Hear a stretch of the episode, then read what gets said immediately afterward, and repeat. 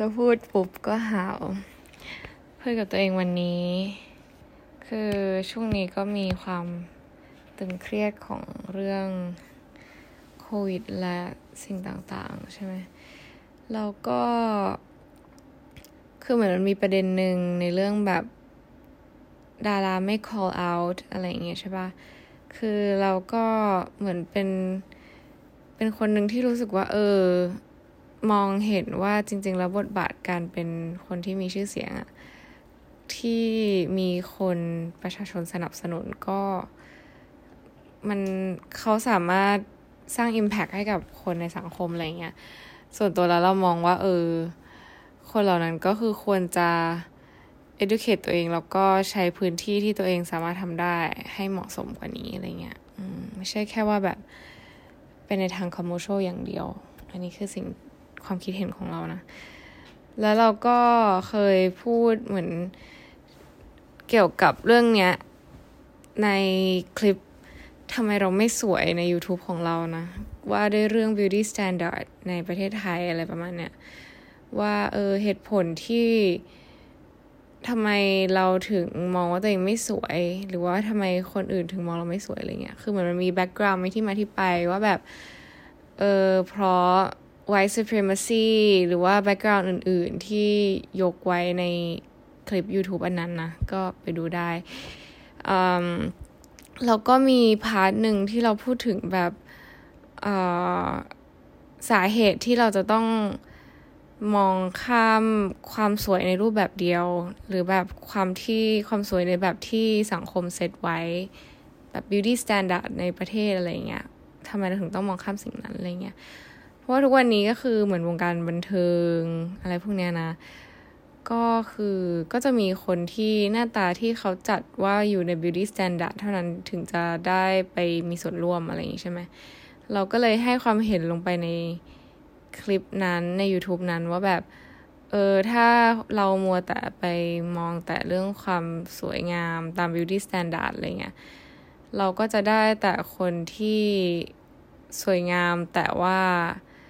ในในในวิดีโอเนี่ยใช้คำว่าแบบสมองกลวงนะ ก็คือสวยแต่ว่าไม่มีจุดยืนแล้วก็เขาเรียกว่าอะไรอะ่ะ ก็คือสวยอย่างเดียวอะ่ะ แต่ว่าไม่มีไม่มีความรู้มากพอที่จะ influence สิ่งที่ดีๆ ให้กับสังคมได้อะไรประมาณเนี้ย อันนี้คือสิ่งที่เราหมายถึงนะ ซึ่งพอช่วงนี้ก็มีแบบแฮชแท็กแบรนด์ดาราสลิมเข้ามาใช่ปะเราก็เลย คือด้วยความที่เราพยายามจะจับกระแสของหลาย ๆ เรื่องเอาพูดตรง ๆ เลยอะก็คืออะไรที่มันเป็นกระแสแล้วเราแบบมีสื่อตรงนั้นอยู่ในตัว เราก็พยายามจะจับแล้วก็กระโดดเข้าไปในกระแสนั้น เหมือนแบบ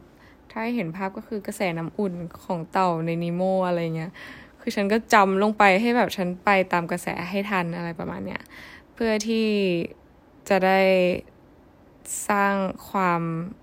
เป็นที่รู้จักให้กับคนอื่นๆอะไรประมาณนี้ซึ่งในตอนของคลิปที่พูดถึงอันเนี้ย ก็มันก็ตรงกับเอ่อท็อปิกที่กำลังเป็นที่พูดถึงอยู่พอดีก็คือการแบนดาราสลิมใช่ไหมเราก็เลยตัดตอนในคลิปของ YouTube เราเนี่ย ไปลงใน Twitter แล้วก็แปะแฮชแท็กว่าแบรนด์ดาราสลิม แล้วก็ให้ความเห็นไปว่า เออเคยพูดเรื่องเนี้ยไว้นานแล้ว แล้วก็ เออเหมือน ดาราส่วนใหญ่ก็คือ เราเขียนไว้ว่าอะไรวะ อยากแบบอ่าน exactly word คือมันอ่าเคยพูดถึงเรื่องนี้นานมาก ๆ แล้ว ทุกวันนี้คนที่มีสิทธิ์มีเสียง เพิกเฉย เพราะคนเหล่านั้นไม่มีความรับผิดชอบต่อสังคม ไม่ได้หนักถึงบทบาทของตัวเองในสังคม เลือกเพิกเฉย เพราะเห็นแก่ตัว อันนี้คือสิ่งที่เราเขียนลงไปในทวิตเตอร์นะ ซึ่งคนก็ retweet กันเยอะมาก แบบ คือมันก็ไม่ถึงกับ mass อะไรขนาดนั้น เราก็ประมาณแบบ retweet หกสิบเจ็ดคน แล้วก็กดแบบไลค์สามสิบคน แล้วก็คนดูแบบสี่พันห้าร้อยวิว ซึ่งก็ถือว่าค่อนข้างเยอะ ก็นับว่าเป็นแบบการจำลงไปในกระแสที่ที่แบบตรงจุดอะนะ มันตรง topic ก็เลยได้รับความสนใจเป็นพิเศษ เราก็เลยรู้สึกว่า เอ้ย งั้นจริง ๆ ตอนแรกเราไปลงในนี้ก่อน ใน Instagram ตัวเองอะไรประมาณเนี้ยเพราะว่าช่วงนี้ก็มี topic เรื่องอ๋อไม่ดีลงทางทวิตเตอร์ก่อนนี่แหละ แล้วก็ไปลงใน Instagram แล้วเสร็จแล้วพอใน Twitter มันดู เอ้ยเออมีคนเห็นด้วยกับเราหลายคนอะไรเงี้ยถ้าเขาได้แชร์ได้มีคนเห็นอันนี้อาจจะฉุกคิดขึ้นมาบ้างอะไรประมาณนี้นะอันนี้คือเจตนาของเรานะ เราก็เลยเอาไปลงใน TikTok ด้วยเออช่วงนี้มีการแบบ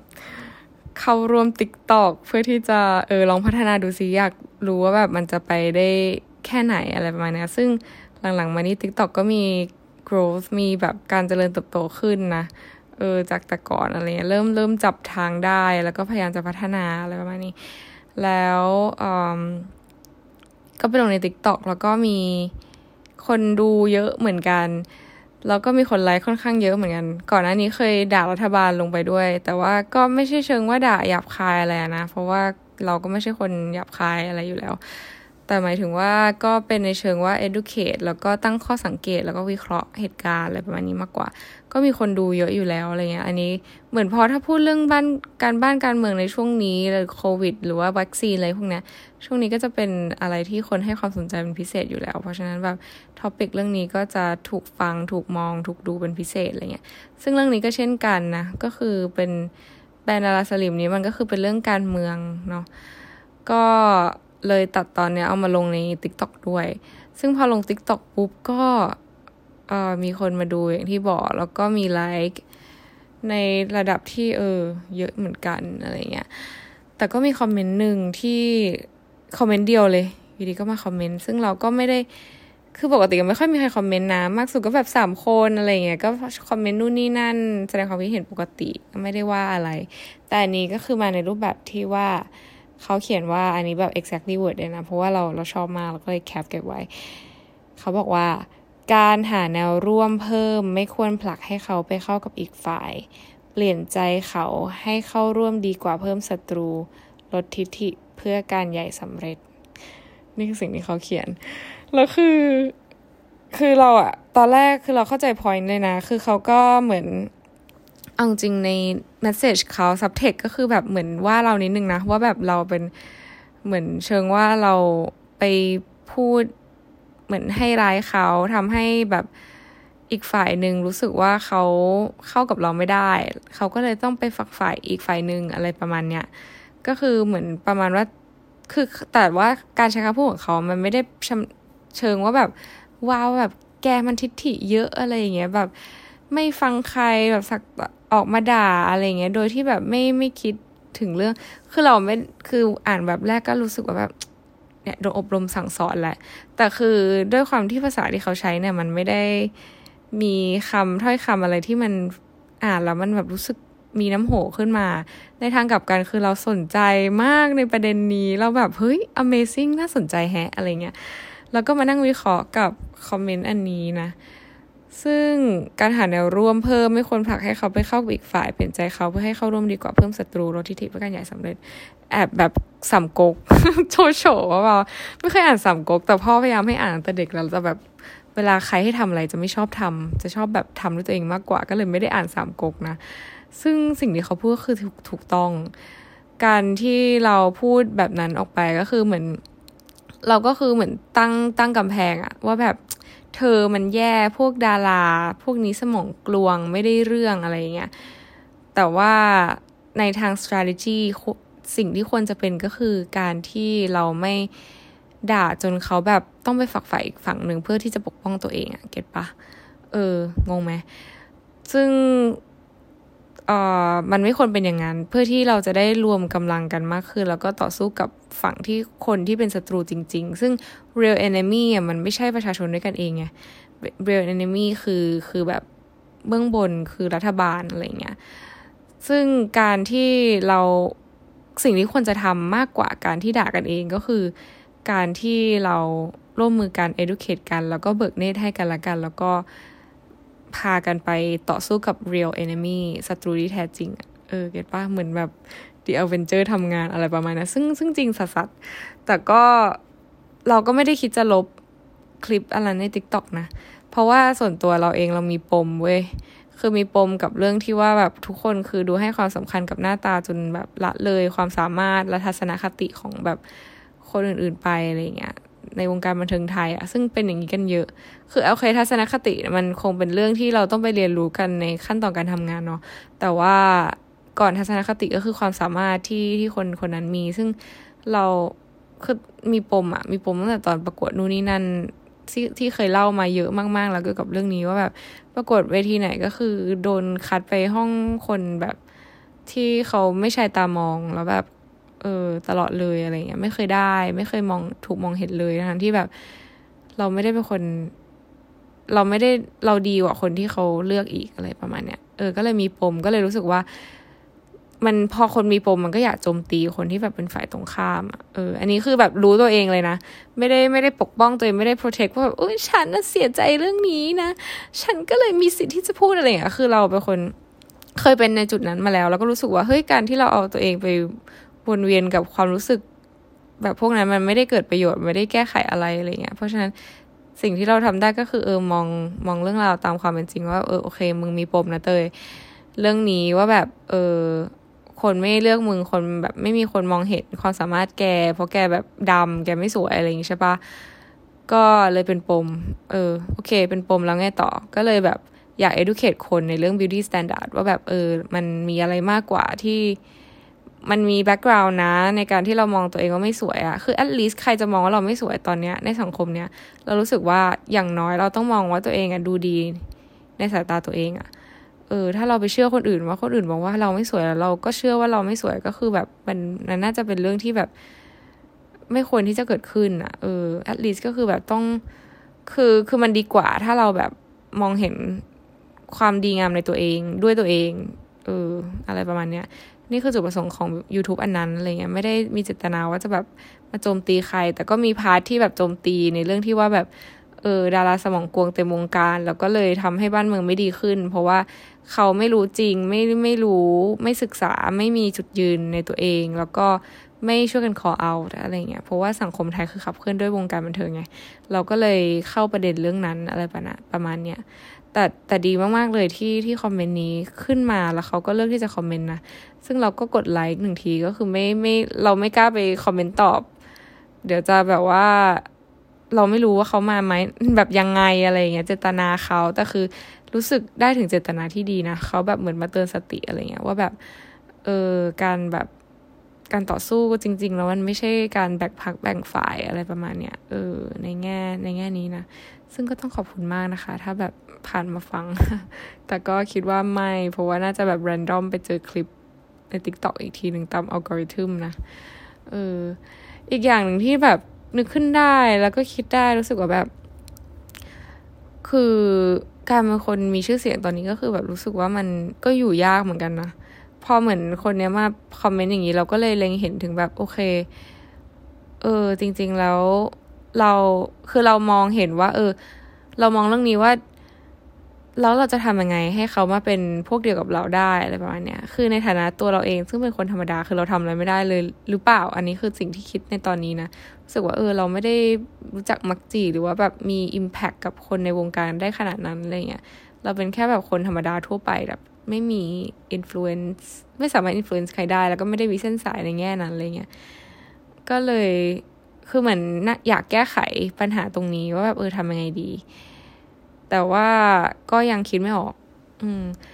เราก็เลยเล็งเห็นว่า เออ การเป็นคนที่มีชื่อเสียงในวงการบันเทิงเนี่ยตอนนี้ก็คือรู้สึกว่ายากเหมือนกันเนาะอย่างที่บอกก็คือมัน มันมีคนออกมาด่าเขาก็เลยกลัวที่จะ take action ตัวเองอะไรประมาณเนี้ยว่าเขาไม่รู้ว่าอะไรถูกอะไรผิด เพราะแบบขนาดตอนนั้นเขาออกไปเป่านกหวีดคือ แต่ตอนนั้นก็น่าโมโหจริงๆนะไปเป่านกหวีดคือ แต่ละคนคือไม่ได้แบบ educate ตัวเองอะแค่ sorry แค่แบบเพื่อนไปฉันไปแล้วก็อินกับคำพูดคำเดียวว่าแบบเออเกลียดคนนั้นเกลียดคนนี้อะไรเงี้ยแล้วก็ไปไปพูดนู่นนี่นั่นคือโอเค บางคนอาจจะ educate ตัวเองแต่แบบ มันมีความคือขนองอยู่ในตัว เราเราพอดูออกอะไรเงี้ยซึ่งเขาก็เลยแบบกลัวว่าเนี่ยเดี๋ยวทำอะไร take action ไปอีกก็จะกลายเป็นว่าแบบคนก็พร้อมด่าได้ถูกเมื่อคนที่แบบอยู่จุดที่คนมองเห็นนะ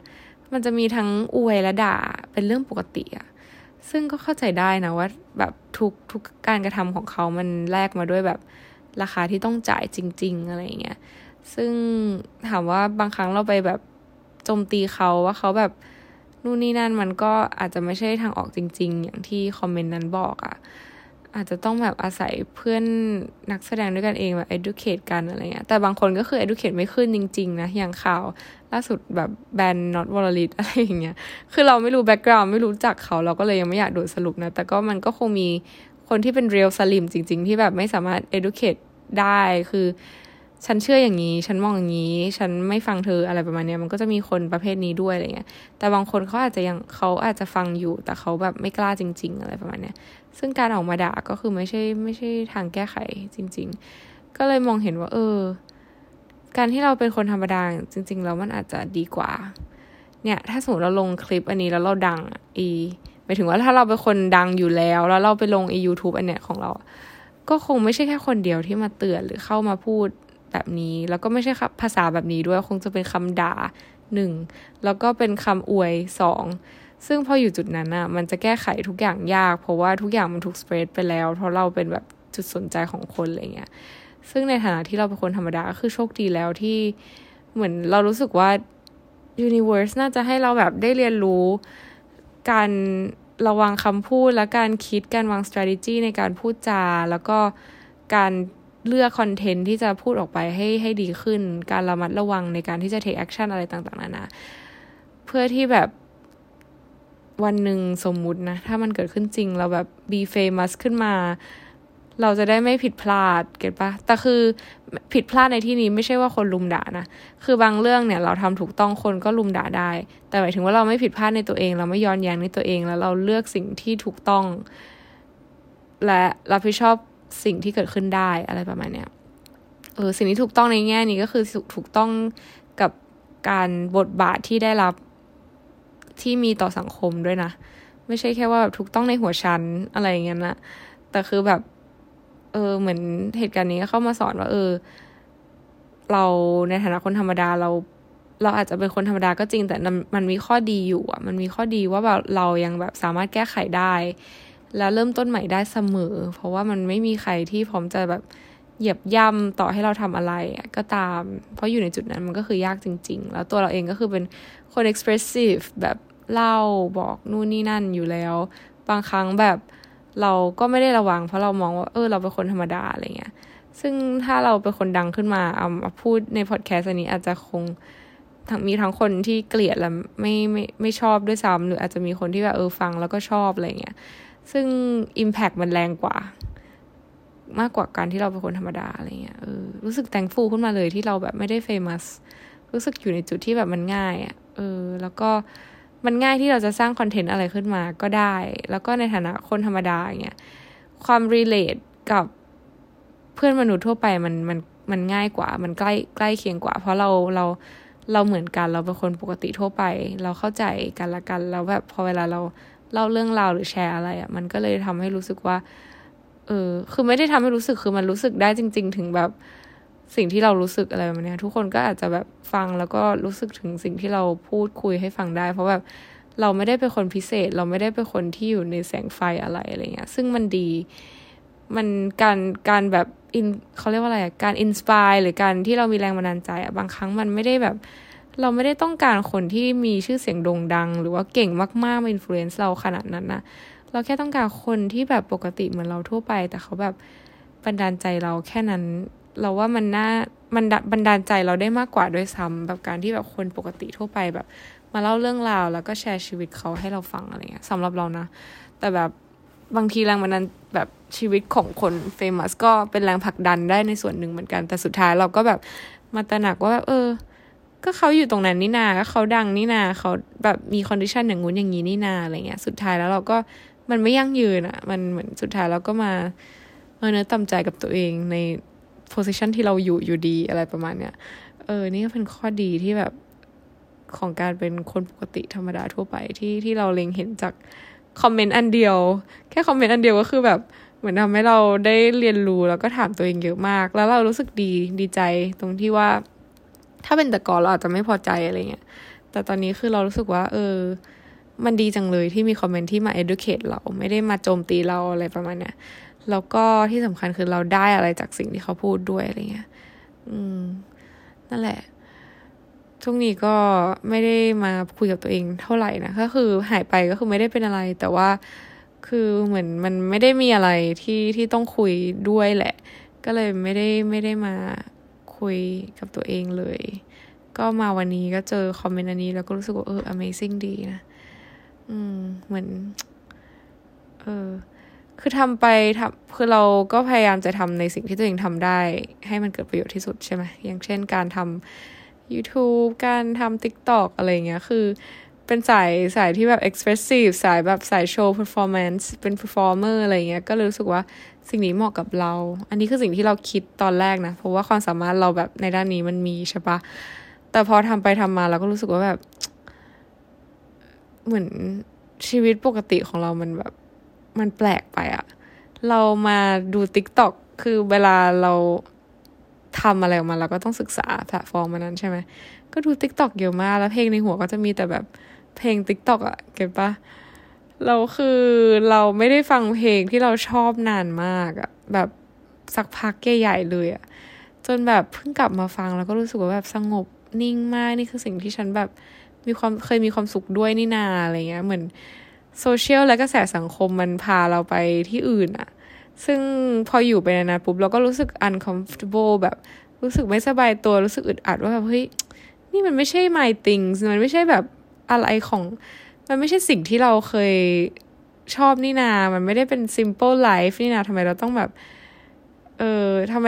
ในหัวเรามันมีแต่อะไรพวกนี้ที่เราไม่ได้ชอบด้วยวะแล้วทำไมเราต้องมาหมกมุ่นกับมันด้วยอะไรประมาณเนี้ย เออ หนังสือก็คืออ่านน้อยมากเลย ก็เลยไม่ได้มีอะไรมาแชร์ ดูแต่แบบโซเชียล ดู YouTube อะไรพวกเนี้ย แล้วมันดูแบบ มันดูแชร์โลอะสมองเราในตอนนี้นะ ซึ่งถ้าเทียบกับแต่ก่อนก็คือมัน อาจจะในทุกๆวันมันก็จะมีอะไรที่ทำให้เราแบบรู้สึกดีด้วยตัวของคอนเทนต์ของมันเอง เช่นแบบเพลงที่แนวเพลงที่เราชอบจริง ๆ อะไรเงี้ย แล้วก็พวกแบบสื่อบางอย่างที่เราดูอะไรเงี้ย เล่นอินสตาแกรมก็เยอะแล้วมันก็มีแต่แบบ อาจจะด้วยเรื่องการเมืองอะไรอย่างงี้ด้วยอะ่ะ มันดูมีแต่เรื่องพวกเนี้ย เออ แล้วก็เลยรู้สึกแบบ มันเป็นมันไม่ได้เบื่อนะ มันเป็นอาการที่ว่าแบบ มันเหนื่อยๆอะ เออ มันเหมือนมันไม่กระชุ่มกระชวยอะไรประมาณเนี้ยเออ ก็เลยแบบ ตั้งคำถามกับตัวเองว่าแบบเออสรุปแล้วฉันชอบทำสิ่งนี้หรือเปล่าวะอะไรเงี้ยอาจจะไม่ใช่ติ๊กต็อกก็ได้ที่ชอบทำแต่ก็พอเจอจุดนิดนึงนะ เพราะว่าเราเป็นคนชอบทำอะไรตลกตลกอะไรเงี้ยเพราะว่าอยู่คนเดียวมันก็จะแบบคิดอะไรเยอะแยะอะไรอย่างงี้ใช่ปะตลกตลกก็ทำแล้วก็ลง TikTok เออ มีคนดู ตลกดี แล้วตัวเองก็คือแบบ เออ เหมือน TikTok จริงมันก็ขุดความเป็นตัวเองของเราอะขึ้นมาเยอะเหมือนกัน เพราะว่าจริง ๆ แล้วเนื้อแท้เราเป็นคนตลกเว้ยเป็นคนแบบชอบสร้างความตลกบันเทิงในแง่แบบตลกแบบไม่ได้ห่วงสวยแต่งหน้าอะไรเงี้ยด้วยนะ ไม่ได้มาแบบทำพวกเขาเรียกว่าอะไร summer lookbook หรือแบบแต่งตัว หรือ influence ใครขนาดนั้นนะคือเป็นเป็นอะไรที่ไร้สาระมากสิ่งที่เราทำอะไรเงี้ย ซึ่ง TikTok ก็คือให้โอกาสเราได้ทำสิ่งนี้เยอะขึ้นแล้วเราก็รู้สึกแบบเออตลก แล้วพอเป็นตัวของตัวเองแล้วมันได้ทำสิ่งที่แบบเออเราเคยทำเมื่อตอนอยู่กับเพื่อนๆที่โรงเรียนประจำอะไรเงี้ย มันก็เลยรู้สึกแบบรู้สึกดีที่ได้เป็นตัวเอง แต่ก็ในขณะเดียวกันก็คือเซฟแต่คอนเทนต์ TikTok มันก็เลยแบบ รู้สึกแบบโอ้ยฉันปวดหัว ฉันเหนื่อยอะไรประมาณเนี้ยเออ แต่ว่า ก็เหมือนยังจับจุดไม่ได้มั้ง ก็ต้องลองติดตามกันต่อไปสำหรับวันนี้ขอตัวไปนั่งสมาธิแล้วนอนก่อน กูไนจ้ะ